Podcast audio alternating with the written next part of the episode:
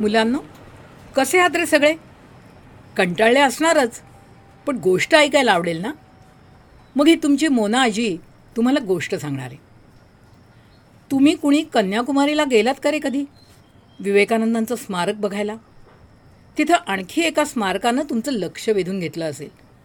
एक खूप मोठा पुतळा आहे तो खूप दुरूनसुद्धा दिसतो. तामिळनाडूचे संत वल्लुवर यांचा. त्यांचीच गोष्ट मी तुम्हाला आत्ता सांगणार आहे. खूप जुनी गोष्ट आहे मुलांनो ही. दोन हजार वर्षांपूर्वीची. तामिळनाडूच्या एका एका खेड्यातली. तिथं एक वल्लूवर नावाचा विणकर राहत होता. अगदी गरीब. तो त्याची बायको मुलं सूत काढत रंगवत मागावर त्याच्या साड्या विणत आणि वल्लूवर शहरातल्या आठवडी बाजारात त्या विकायला आणत. कसे होते हे वल्लूवर? अत्यंत शांत चेहरा नेहमी हसरा प्रेमळ असा. लोकांशी गोड बोलत साड्या विकल्या की आपल्या गावी परत जात आज शहरातला बाजार खूप भरला होता. खूप गर्दी होती लोकांची. या शहरात एक श्रीमंत व्यापारी राहत होता आणि त्याला एक एकच मुलगा होता. श्रीमंत आईबापांचा एकुलता एक लाडावलेला मुलगा कसा असणार?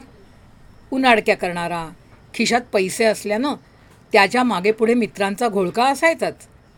शाळा बुडवून बाजारात आज कोणाची मजा करता येते का?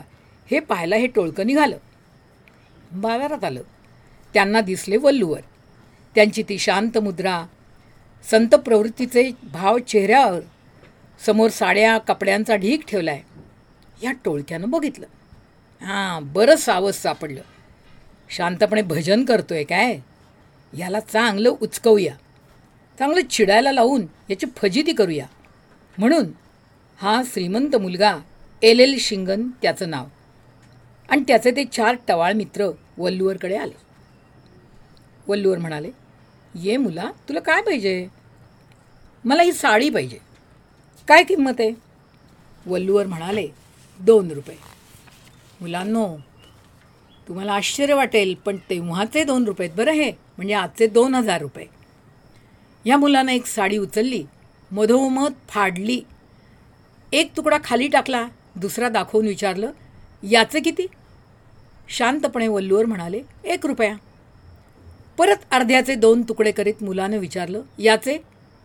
आठ असं उत्तर आलं प्रत्येक वेळा तुकडे करीत करीत त्याने साडीच्या चिंध्या चिंध्या केल्या आणि किंमत विचारत राहिला हसत हसत मुद्दामून आणि वल्लूवर सांगत राहिले शांतपणे. ह्याला वाटलं ते चिडतील अंगावर धावतील मग आपण दोन रुपये तोंडावर फेकून हसत हसत निघून जाऊ. तोपर्यंत लोकांची ही गर्दी जमली आहे. सगळेजण आश्चर्याने बघतायत आता काय होणार म्हणून. मुलगा मात्र आता शरमला. कावराबावरा झाला. आजूबाजूला बघतोय तर मित्र आहेत कुठे? सगळं टोळकं कधीच पसार झालं होतं. मुलानं उसना अवसान आणलं. कमीपणा न घेता रुबाबात म्हणाला ठीक आहे ठीक आहे. मला नको ही साडी. पण तुझं नुकसान नाही मी करणार. हे घे दोन रुपये साडीची किंमत.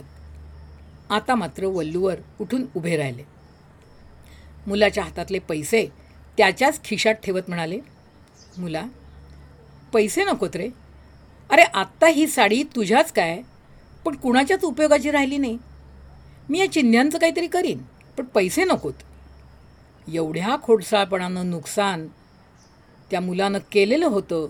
पण वल्लूवर मात्र प्रेमानंच बोलत होते. आता मात्र त्या तरुणाचा ठाव सुटला. आपल्या चुकीची त्याला जाणीव झाली. त्याच्या डोळ्यातून अश्रू होऊ लागले आणि त्याने चटकन वल्लुवरांचे पाय धरले. वल्लुवरांनी त्याला उठवलं. त्याच्या पाठीवरून प्रेमानं हात फिरवला. त्याला जवळ घेऊन हृदयाशी धरलं.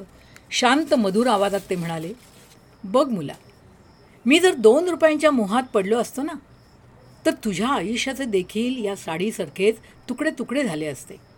मग तू कोणाच्याच कामाचा राहिला नसतास. अरे एक साडी फाटली तर दुसरी विणता येते.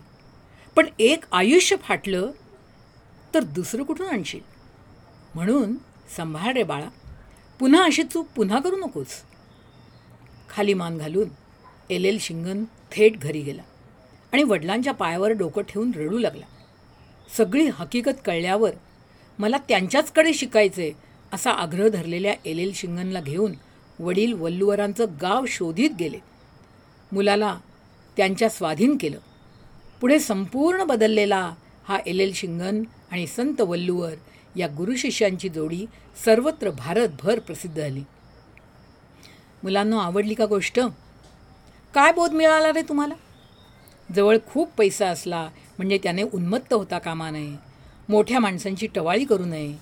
आईवडिलांनाही शाळेत जातो म्हणून सांगून दुसरीचकडे जाऊ नये. ही शिकवण मिळते ना यातून?